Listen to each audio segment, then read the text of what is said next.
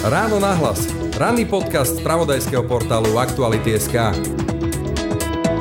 Nahrávame to v útorok popoludní a je to krátko potom, ako parlament e, nevyslovil nedôveru ministrovi financí Igorovi Matovičovi. Igor Matovič ostáva kľúčovou postavou nielen ministerstva financí, ale tak povedať slovenskej politiky. Už celé týždne sa ním zaoberala ako vládna koalícia, či už zo strany SAS alebo Olano, tak doteraz v podstate vidíme boj o to, či s Matovičom alebo proti Matovičovi. No a čo občania? Občania sa trasú strachom. Trasú sa strachom z toho, či sa reálne budú v zime triasť zimou kvôli energokríze, teraz sa strachom, či zvládnu infláciu, inflačnú krízu a či dostanú pomoc. A teraz sa aj strachom z následkov vojny na Ukrajine a spoločnosť sa pritom prudko rozpada. Neodpustiteľné od politikov je čistý makiavelizmus. Môžem použiť čokoľvek na získanie väčšiny v parlamente. Môžem si podať e, ruku s fašistom, no a čo? Veď napokon novinári a progresívci, a neviem, kto aj to tam sú fašisti, tak čo sa deje? Môžem použiť akúkoľvek argumentáciu, respektíve emóciu, keby argumentáciu, emóciu na presadenie svojej vôle a môžem šíriť nenávisť a dokonca byť vulgárny. Ak toto začneme považovať za normu, tak neodpustiteľné je, že politici presne toto vnášajú medzi občanov a rozpumpovali medzi občanmi vojnu. To sa vypomstí. Predsa len k tým predčasným voľbám z vášho pohľadu, keby ste si vy mali zvoliť v tejto chvíli, áno či nie? Keď je globálny problém a existujú naň len globálne odpovede, ktoré nie sú priechodné parlamentom. Nie je žiadnym riešením menšinová vláda. Nie je. To sú témy, o ktorých budem hovoriť s bývalou premiérkou a profesorkou sociológie, to je dôležité. Je to Radičovo, dobrý deň. Príjemný dobrý deň, pokiaľ sa dá. Počúvate ráno na hlas. Pekný deň a pokoj v duši praje. Brani Robšinský. Kedy sme sa prestali hýbať? Prečo sme sa podriadili technológiám, ktoré nás pripútali na mieste? Vyber si technológiu, s ktorou budeš v pohybe. Nová Kia Xeed a Xeed Plug-in Hybrid. Kia. Movement that inspires. Počúvate podcast Ráno na hlas. Mimochodom, e, toto sú dni, o pár dní to bude, keď e, padla vaša vláda, je výročie, nedá sa to obísť. A svornou rukou tam e, sa na tom podielal ako Richard Sulík, tak Igor Matovič. Doteraz to ale zostáva témou politického boja, pretože Igor Matovič to vyhadzuje na oči permanentne Richardovi Sulíkovi ako povaľačovi vlád, keď použijem tento termín.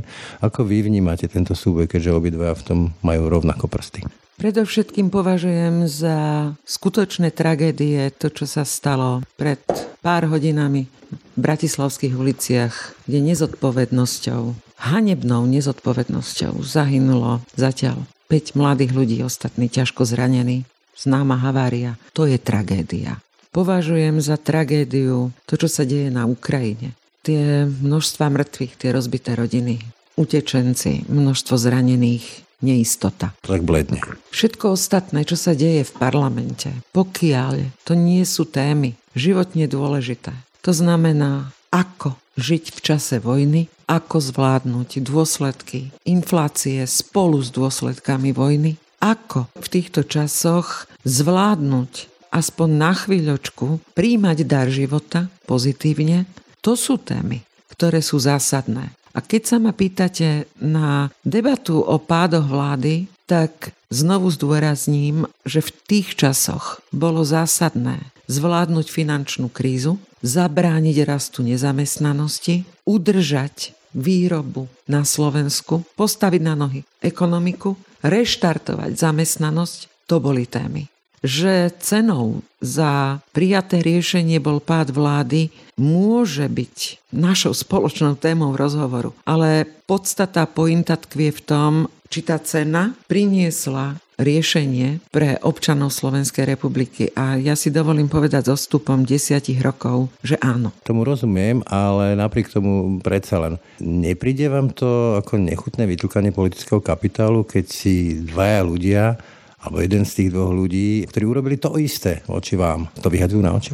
To bola taká z môjho pohľadu priam drobnosť, toho, čo odznelo v Národnej rade Slovenskej republiky. Za oveľa vážnejšie považujem obviňovanie z fašizmu všetkých pomaly, ktorí si dovolia čo je len jedno kritické slovo na adresu či už Oľano alebo súčasného pána ministra financií. Toto širokospektrálne obviňovanie od progresívcov cez liberálov, až... Novinárov, čo píšu ako novinári za Hitlera. Novinárov, ktorí píšu ako za Hitlera, je situáciou, ktorú pomaly môžeme nazvať, že sa podobá skoro putinovskej paradigme alebo putinovskej ideológii o potrebe denacifikácie Slovenskej republike. V Slovenskej republiky. To sú vážne slova, ktoré prekračujú všetky hranice a pravidlá zmysluplného politického diskurzu a dialogu a sú úplne mimo hľadania spôsobov riešenia existujúcich problémov a situácie. Považujem za neospravedlniteľné. Ďalšie pokračovanie rozbíjania Slovenskej republiky, to, čo robia politici, je niečo, čomu hľadám výraz, lebo vniesli a preniesli svoj boj politický boj medzi občanov, priam otvorili vojnu medzi občanmi, chrlia tu nenávisť a rozdeľujú spoločnosť, vytvára sa tým neznesiteľná atmosféra pre život na Slovensku, ktorá je navyše sprevádzaná panikou a šírením strachu, že sa vraj rútime až do kolapsu. A toto sú veci, ktoré sú z úst politika neakceptovateľné, neospravedlniteľné, lebo on je tam na to, že vzniknutú situáciu má riešiť. Ja už vyše roka tvrdím, že tá kľúčová otázka na Igora Matoviča znie, či si vie predstaviť vesmír, v ktorom by sa on mohol míliť a niekto iný by mohol mať lepšie argumenty ako on.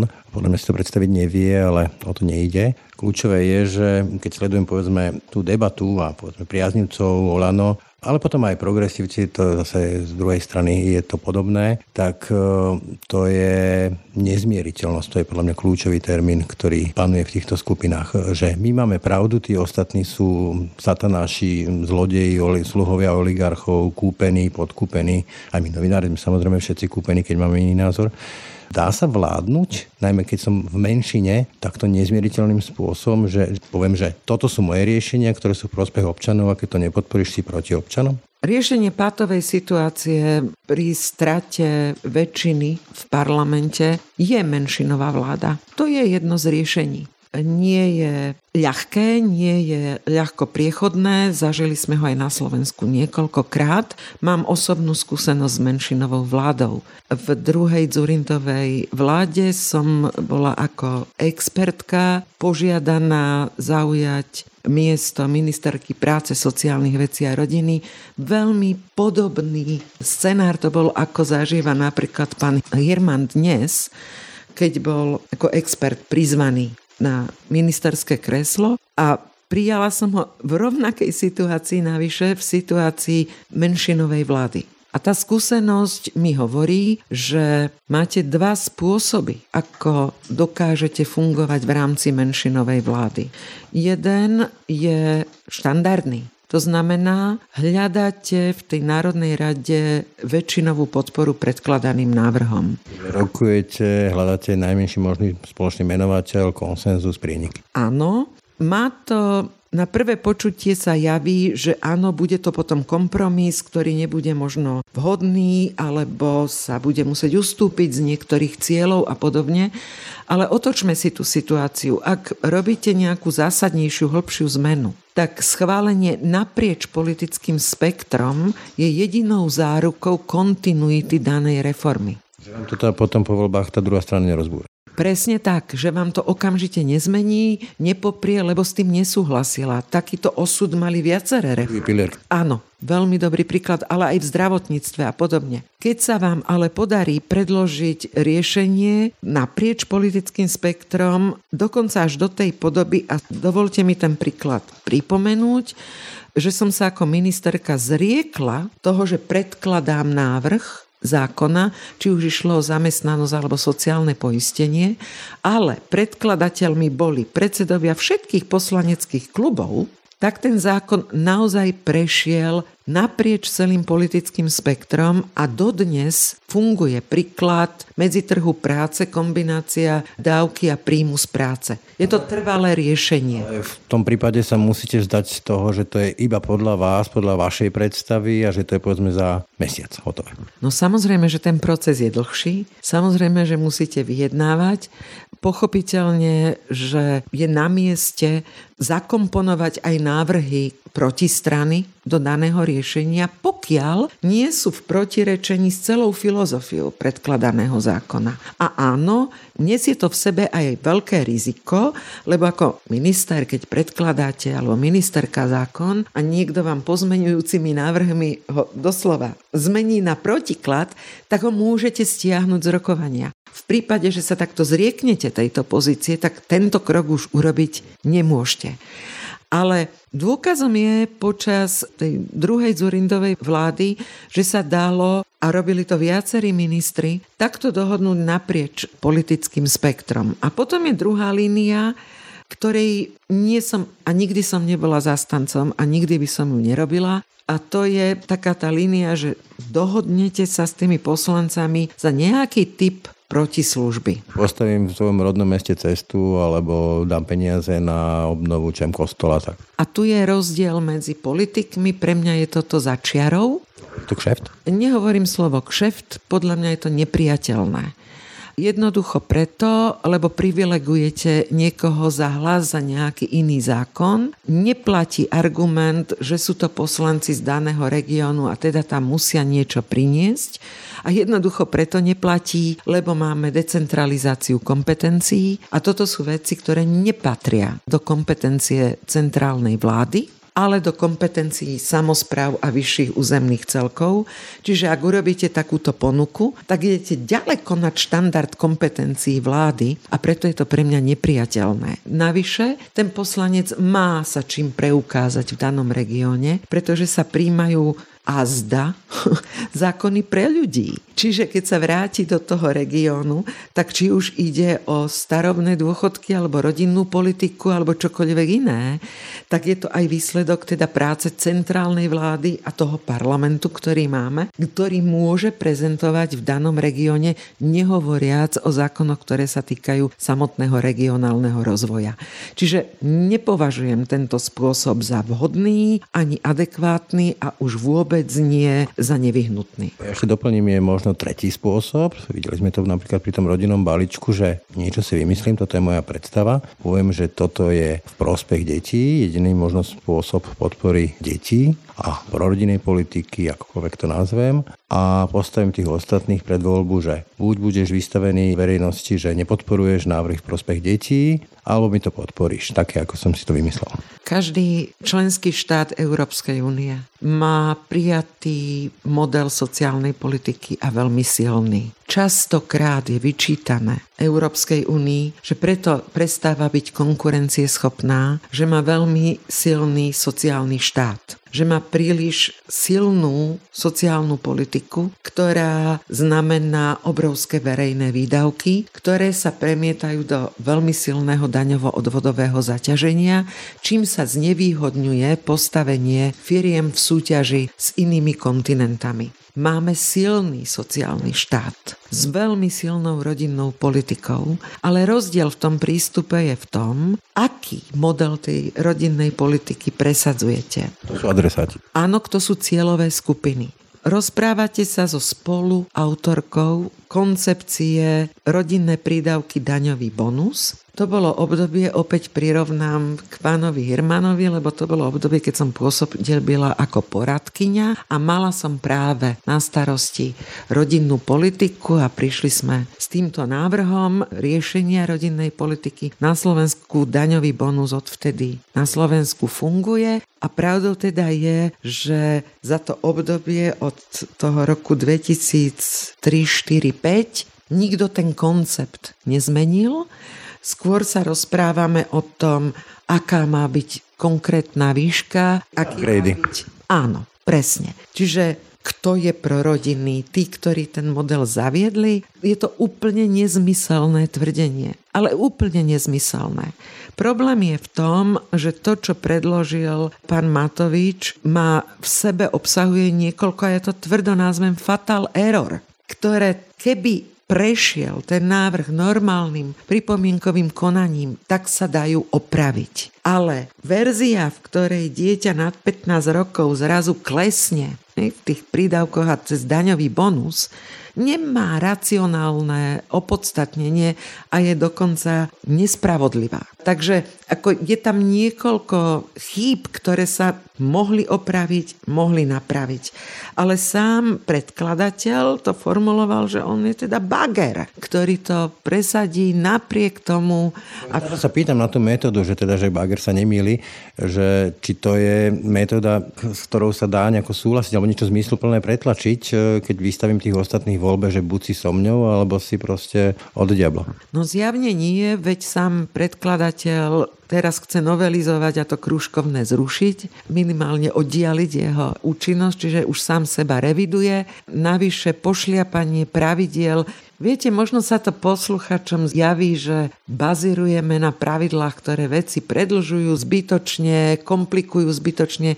Nie je to pravda. Celý ten proces má svoje logické, veľmi zdravé zdôvodnenie vychytať chyby nespôsobiť nové nespravodlivosti. A navyše platí veľmi prirodzená a rozumná zásada, že pokiaľ je k danému návrhu existuje zásadná pripomienka, tak má premiér nie že právo, ale priam povinnosť ten zákon nepredkladať na vládu kým sa zásadná pripomienka neodstráni. Mne sa celkom páči aj tá námietka Rada Procházku, ktorý hovorí, že máme demokraciu intermúros, teda v parlamente a mimo parlamentu, že teda demokracia nie je len to, o čom rokujú a dohodnú sa poslanci, ale máme tu predsa aj tie subjekty pripomienkového konania. Od generálnej prokuratúry cez ďalšie ďalšie subjekty, pripomienky občanov hromadné, ktoré môžu byť v rámci pripomienkového konania a to je demokracia. Áno, môžem podpísať, čo hovorí pán Procházka, ale dodávam, Demokracia má niekoľko princípov, keď už ste to otvorili. Delba moci. Keď preskočím všetky tie inštitúcie, ktoré mám na kontrolu moci, tak je to nedemokratický proces.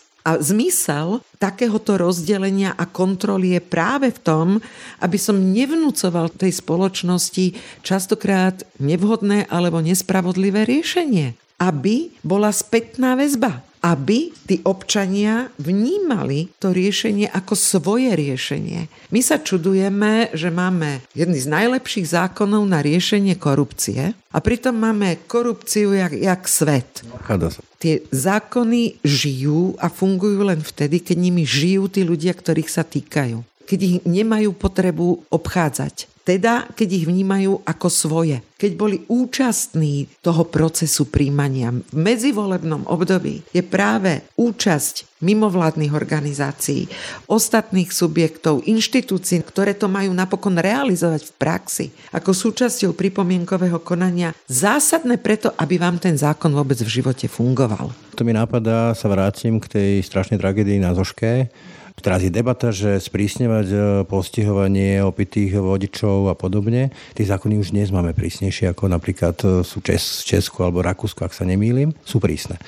A napriek tomu, podľa mňa najväčším problémom je jednak systém našich ľudí, že človek dvihne telefón, ten opitý vodič a vybaví si to, alebo jednoducho kamarát, s kamarátom proste sa dohodneme, poznáme sa, vybavíme a že sa to proste obchádza, toleruje, nedodržiava. Čiže kam povedie sprísňovanie zákonov, ktoré už aj tak máme prísne a nedržujeme. Spoločnosť nefunguje len vďaka zákonom. To je právnický štát. Spoločnosť funguje najmä vďaka noriem, teda tých nepísaných pravidiel. Patriečania. Áno. A vďaka tomu môže fungovať to, čo mu hovoríme nejaká sociálna súdržnosť tej spoločnosti, prírodzená solidarita v spoločnosti a viem, že takýto skutok neurobím, lebo nechcem ohroziť iných ľudí, samozrejme ani sám seba. A u nás vďaka šíreniu nenávisti, vďaka spochybneniu už hádam všetkých a každého sa úplne zlomili, zrušili pravidlá spoločnej existencie v tejto spoločnosti. A áno, k tomu systém privilegovaných a záujmových skupín a tzv. našich ľudí, ktorý sa ale potvrdzuje spôsobmi, ktoré realizuje vláda, od ktorej sa očakávalo, že ich robiť nebude. Pretože ak presadzujem napriek všetkým procedúram, štandardným postupom, napriek pozitívnym, aj keď kritickým hlasom, ktoré majú záujem zlepšiť niečo v tej spoločnosti, iba a iba svoje videnie sveta, tak vnášam do tej spoločnosti nový typ delby, a to delby na moje a tí ostatní. A to je asi vrchol rozdelenia spoločnosti sa ešte vrátim k tomu parlamentu, to mi inak napadá taký starý výrok od bývalej podpredsedničky vlády Katriny Totovej, že parlament môže síce schváliť, že slnko vychádza na západe a zapadá na východe, ale pravdou sa to nestane. Vidíme, že dnes tá vláda nemá väčšinu, teda majú takú neoficiálnu. S podporou povedzme pána Tarabu a ďalších ľudí, ktorí kandidovali na kandidátke LSNS čo si kto o tom pomyslí, to nechám na poslucháčoch.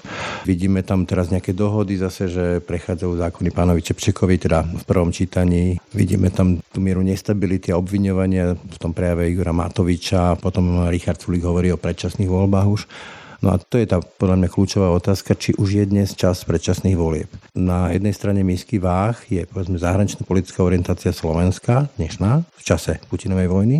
Je to povedzme, že pokračovanie nejakých vyšetrovaní, stíhaní ľudí, ktorí fungovali za bývalých vlád Roberta Fica ako systémom ukradnutého štátu. Ale na druhej strane je tu rozkladajúca sa dôvera ľudí v parlamentnú demokraciu, v demokratické inštitúcie, rozklad demokratických inštitúcií, inštitúcií štátu myslím, ktorý môže poviesť povedzme k tomu, že ľudia prestanú mať chuť aj voliť. Ktorá miska váh podľa vás dnes prevažuje? Je už čas predčasných volieb, aby ľudia rozdali karty na novo, alebo platia tie argumenty, že treba nechať dovyšetrovať tie kauzy a v čase Putinovej vojny nie a tak ďalej? Hm, voľby. Voľby sú e, nielen o tom, že komu dám hlas, ale aj o tom, z koho si môžem vybrať. Voľby sú aj o tom, čo sa stalo s dôverou občanov voči politike ako takej.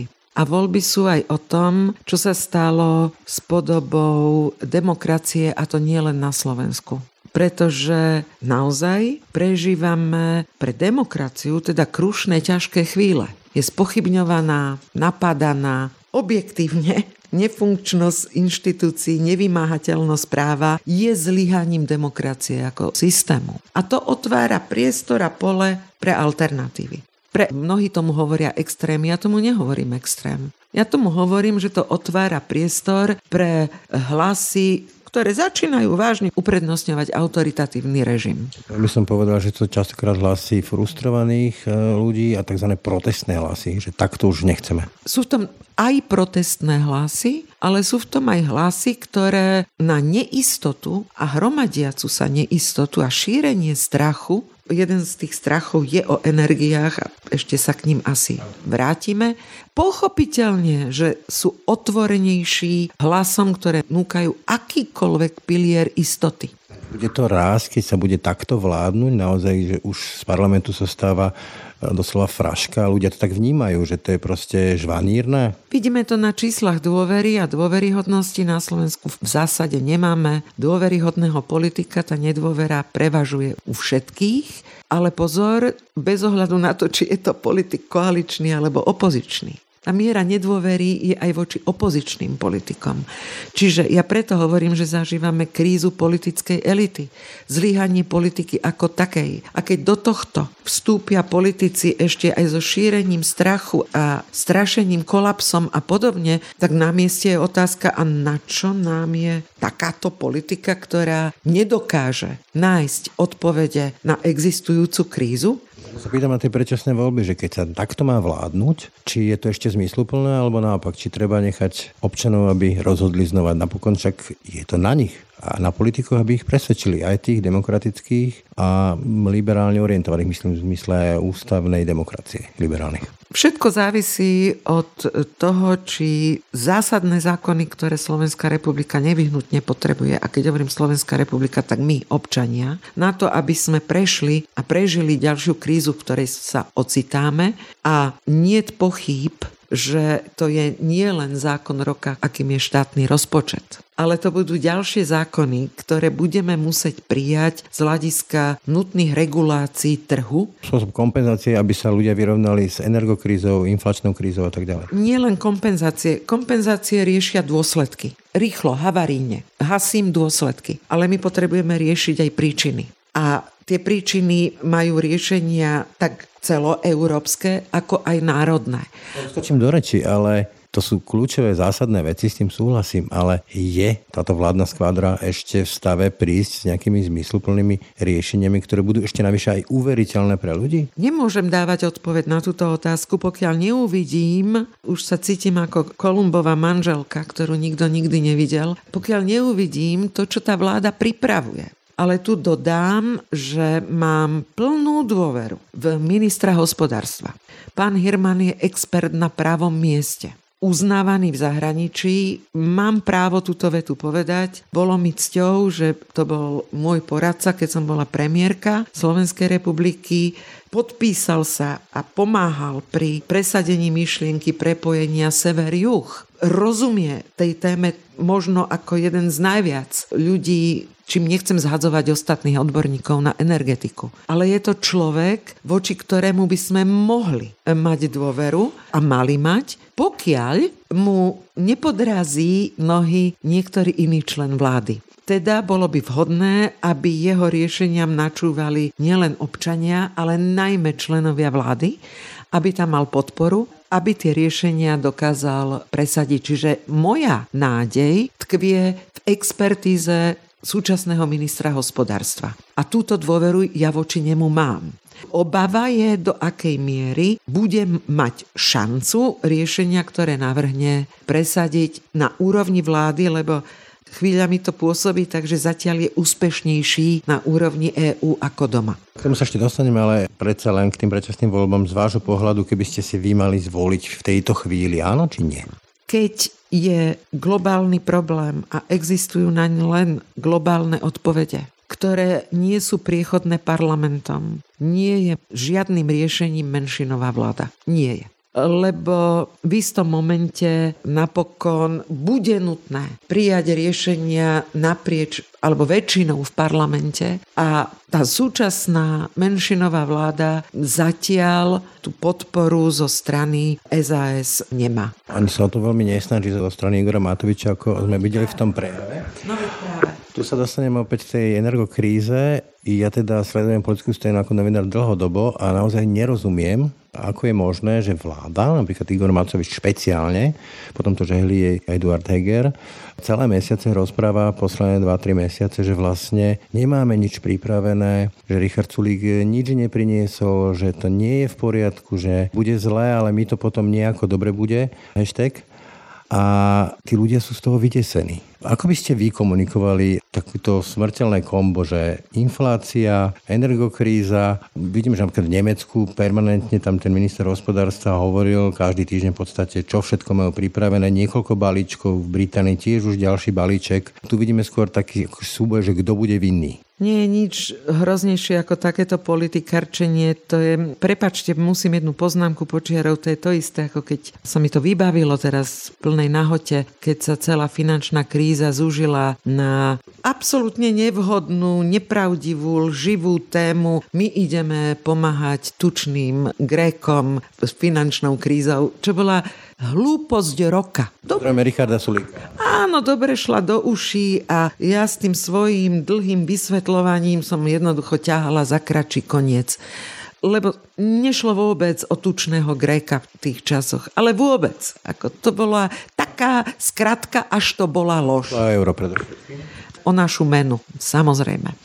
A teraz, keď to pripodobním k súčasnej situácii, tak prepojenosť našich sústav elektrickej, plynovej je veľmi podobná situácia, ktorú zvaliť vinu na tučného Nemca v tomto prípade je rovnaký, prepačte, blábol, ako to bolo s tými Grekmi. Takže ako to komunikovať? Predovšetkým tí, ktorí máme možnosť, energiu, schopnosť Otvorme si internetovú stránku našej regulačnej inštitúcie, ktorú OKTE, presný názov organizátor krátkodobého trhu s elektrinou. Pamätám si veľmi dobre spustenie tohto regulátora. My ho máme doma. My nekupujeme všetko na burze v Lípsku. Hej, rozprávajme celý kontext, všetko, ako, čo tu máme. My máme okte regulátora na krátkodobé e, trhy s elektrinou. Pamätám si, lebo sme ho zriadili 1. januára 2011 má licenciu na to, aby reguloval tieto ceny, aby predovšetkým pre elektrinu reguloval prepojenosť siete, lebo všetci vieme, že elektrinu nevieme skladovať. Však... To sú krchové zákony. Áno, no nevieme. Čiže ona prúdi a trochu jej potrebujeme viac v iných hodinách dňa, zase menej v iných. Dovážame raz, vyvážame. Ale, a to je to zásadné, pozor, 1. oktobra som si pozrela na okte presné dáta a znejú do obeda 33% spotreby elektriny sme brali z Česka, 10% z Polska a zároveň 30% sme exportovali do Maďarska. Ale suma sumárum sme dovážali viac, ako sme vyvážali. A tu je základný mýtus, ktorý sa tu začal šíriť. My ostatné tri roky nie sme sebestační vo výrobe. Nie sme. My stále potrebujeme import, potrebujeme dovoz. To je jednoducho realita a pravda. My možno budeme sebestační budúci rok a slovo možno počiarkujem trikrát a opäť vychádzam z oficiálnych dát, či už databáza OKTE alebo dáta bez patosu na dennej báze ponúkajú tvrdé dáta, analýzy, kde sa viete dočítať a dozvedieť, že áno, možno v tom roku 2023 sa môže situácia zmeniť. Zatiaľ sme závisli. Zatiaľ naozaj potrebujeme dovážať. Nevytvárajme tu mýtus, že nepotrebujeme tých partnerov. Neklamme možno budúci rok vďaka nábehu tretieho reaktora, ale na plný výkon. A vieme, že on bude v Mochovciach. On bude chvíľu nabiehať.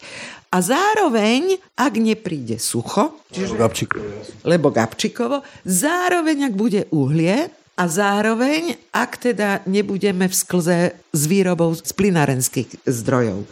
Čiže je tam niekoľko predpokladov, aby platilo to, že budeme teda sebestační v elektrine. A to hovorím zatiaľ o sebestačnosti. A vízia, že ich bude viac a dokážeme ju aj predávať? No možno, ale niekedy v druhom poloroku roku 2023 za predpokladov, ktoré som vymenovala. Inak teda môžeme sa stať netto exportérom, ale teda musia byť splnené niekoľké podmienky. Tak nerozprávajme o niečom, čo ešte nie je pravdou. To je tá prvá komunikácia. Tá druhá komunikácia sú dobré správy a my ich máme. Prečo strašíme? Lebo sú dobré správy. Cena elektriny momentálne naozaj klesla. Naozaj klesla. Asi na jednu tretinu z maximálnych hodnôt teda porovnaní so situáciou pred mesiacom.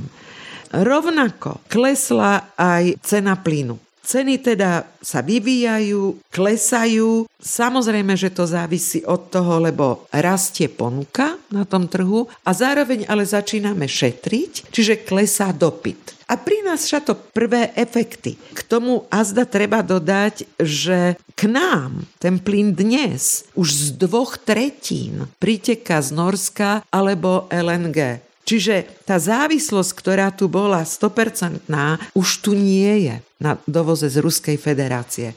Suma sumárum, pozerajme sa na dáta. Dobre, ja napríklad si myslím, že nie sme tak chudobnou krajinou, ako často počúvame v tých diskusiách, ako tu budeme mrznúť a budeme sa potácať eh, hladní po uliciach všetci. A rovnako žijeme v Európskej únii, ktorá by nás nenechala úplne v štichu, však sme to videli v tom Grécku. Otázkou ale je management tých zdrojov, ktoré máme k dispozícii a môžeme mať k dispozícii.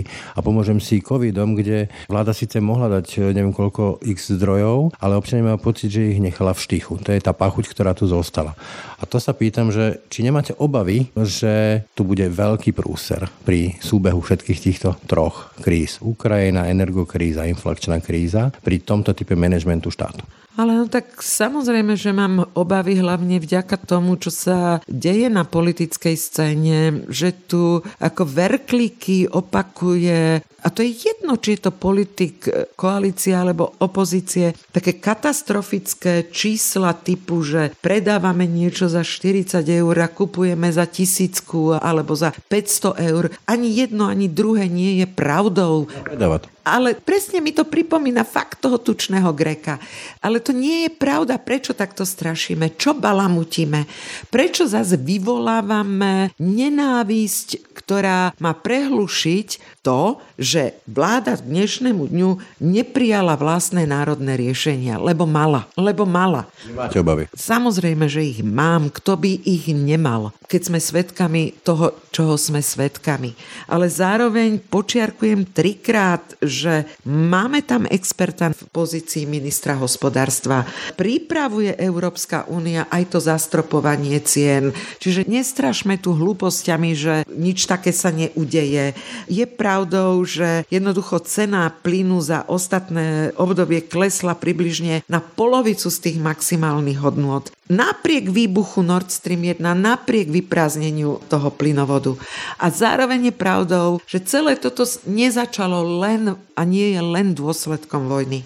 Veď to začalo už v lete minulého roku a je to aj dôsledkom inflácie, ktorá sa rozbehla v dôsledku oživovania ekonomiky po pandémii. Áno.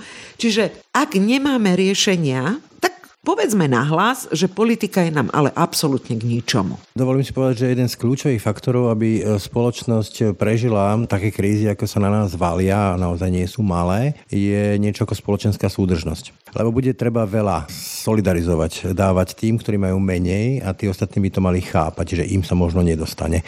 Ale ten odkaz tej politiky je taký, aký je. Ešte k tomu pridám jeden prieskum, ktorý hovoril o tom, že 20%, zhruba 20% ľudí na Slovensku v súčasnej situácii situácii, pri tom všetkom, čo vieme, fandí Putinovi. Ale dôležité je, že rovnako veľká skupina ľudí je tu, ktorá je zase ostro probruselská, prozápadná a to sú skupiny, ktoré sa v zásadnej veci nemôžu dohovoriť lebo jednoducho solidarizovať dnes s Putinom, ktorú tá jedna skupina považuje za masového vraha, novodobého Hitlera a dohovoriť sa s tými, ktorí ho považujú za nejakého osloboditeľa, asi nie je možné. Ako z tejto pasce von, kde naozaj potrebujeme, aby tí ľudia solidarizovali dnes? Nikdy v spoločnosti nebudete mať, pokiaľ si to nevinútite silou, násilím a trestami, jeden jediný názor spoločný. No áno, ale v takej veci, ako povedzme, že kolaborácia a okupácia, to sú úplne že zásadné veci. Tak ako mne sa javia úplne zásadné veci, tvrdé odmietnutie holokaustu, ako považujem za absolútne zásadnú vec, odmietnutie fašizmu a nacizmu, ako považujem za úplne zásadnú vec, odmietanie totalitných režimov typu komunizmu. Ale vždy je skupina ľudí, pre ktorú tie režimy znamenali, buď dokonca boli súčasťou, pomáhali ich reprodukovať, teda boli privilegovaní, boli pri moci. Nezabúdajme, že režim sa vie reprodukovať len vtedy, keď máte ľudí, ktorí ho reprodukujú. Alebo našli spôsob prežitia v danej situácii a vnímajú svet okolo seba výlučne cez jednu jedinú dimenziu. A to je svoju sociálno-ekonomickú situáciu. A pokiaľ tá je horšia, ako to bolo v období treba počas tých totalitných režimov, tak odmietajú ten nový systém unblock ako nefunkčný. Vyššie košel ako kabát. Je to prirodzený obranný mechanizmus a prirodzený mechanizmus prežitia v časoch totalitných režimov, ale aj v čase demokracie. Sústredím sa na to tu, ja, teraz. To je ten individualizmus pretavený až do totálneho uzavretia sa do vlastnej životnej životnej bubliny. Kruh empatie, že ja, potom moja rodina, potom môj najbližší a tak ďalej. Áno, presne tak. No ale tá dnešná politika to úplne že rozbíja, lebo tu vyslovene mám pocit, že sa to vracia do tých mečiarovských čias, kde ľudia už vyslovene sa hádajú vzťahy sa rozpadajú na tom, že jeden Matovičovec, druhý je, neviem, proste PSák a podobne. Toto dávno nebolo. Ale bolo. Len vraciame sa k začiatku, čím to neospravedlňujem. Len sa vraciame k tomu, čo som sa snažila povedať v úvode. Neodpustiteľné od politikov je čistý makiavelizmus, Účel svetí prostriedky. Môžem použiť čokoľvek na získanie väčšiny v parlamente. Môžem si podať e, ruku s fašistom, no a čo? Veď napokon novinári a progresívci, a neviem, kto aj to tam sú fašisti. Tak čo sa deje? Môžem použiť akúkoľvek argumentáciu, respektíve emóciu, keby argumentáciu, emóciu na presadenie svojej vôle a môžem šíriť nenávisť a dokonca byť vulgárny. Ak toto začneme považovať za normu, tak neodpustiteľné je, že politici presne toto vnášajú a zopakujem to medzi občanov a rozpumpúvajú a rozpumpovali medzi občanmi vojnu. A robia si na to svoju popularitu, svoju politiku, dokonca využívajú tieto emócie k tomu, aby sa opäť dostali k moci alebo aby udržali moc to sa vypomstí. No, úplne klasika podľa mňa je, že dneska politici, mnohí z nich hovoria, že idú naložiť, e, keď idú do politickej diskusie. To je také, ak malé deti na pieskovisku, že sa idú byť. Na záver si predsa neodpustím jednu otázku, som zvedavý na vašu odpoveď. Mikuláš Zurinda ohlásil, že sa chce vrátiť do politiky nejakým spôsobom tak trošku nesmelo, že do politiky, ale predsa len, že do politiky. Vy s ním máte osobnú skúsenosť, asi nie najpríjemnejšiu. Bol by Mikuláš Zurinda podľa vás prínosom pre slovenskú politiku dnes so všetkým tým, čo ho sprevádzalo? Zásadne sa nevyjadrujem, viete, ku konkrétnym osobám. Teda ten odkaz, ktorý on so sebou nesie. Tak. K tomu sa vyjadriť môžem.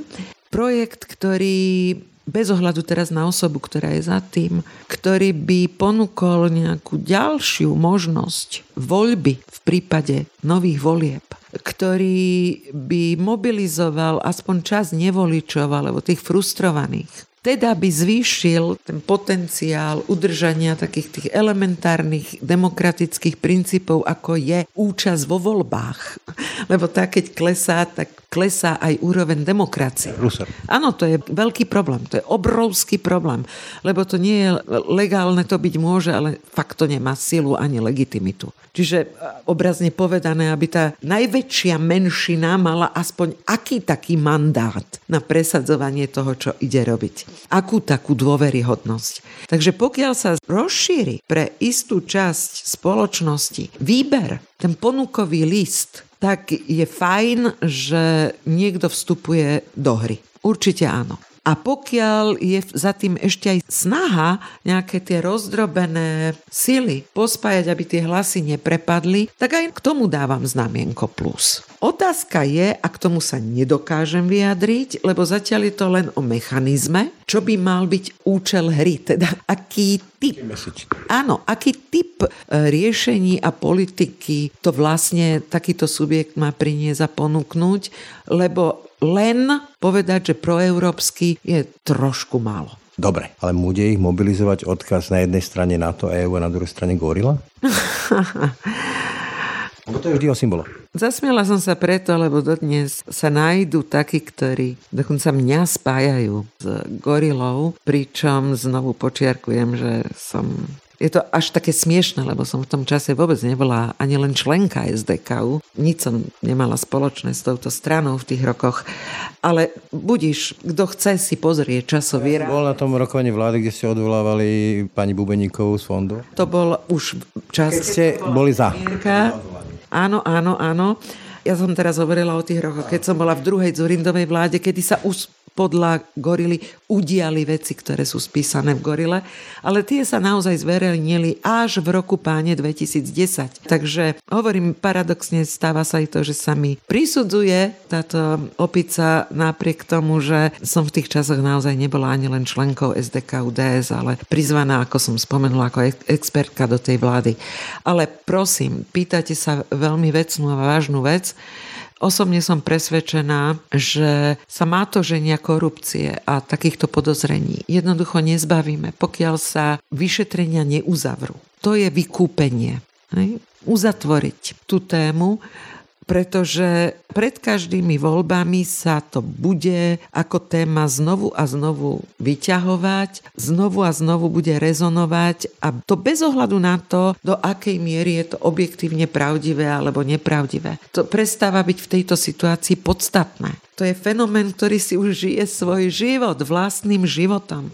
A je známe, že jednoducho nezmetiete ho zo stola tým, že sa budete tváriť, že neexistuje. Jediná možnosť je naozaj dôsledné vyšetrenie a ja len pevne verím, že sa ho dožijeme, lebo by to pomohlo očiste spoločnosti. Veľmi pomohlo. Toľko profesorka Iveta Radičová. Ďakujem za rozhovor. Ďakujem veľmi pekne za váš čas. Ráno nahlas. Ranný podcast z pravodajského portálu Aktuality.sk. No a to už je z dnešného rána nahlas skutočne všetko. Pekný deň a pokoj v duši praje. Braň Robšinský. Všetky podcasty z pravodajského portálu Aktuality.sk nájdete na Spotify a v ďalších podcastových aplikáciách.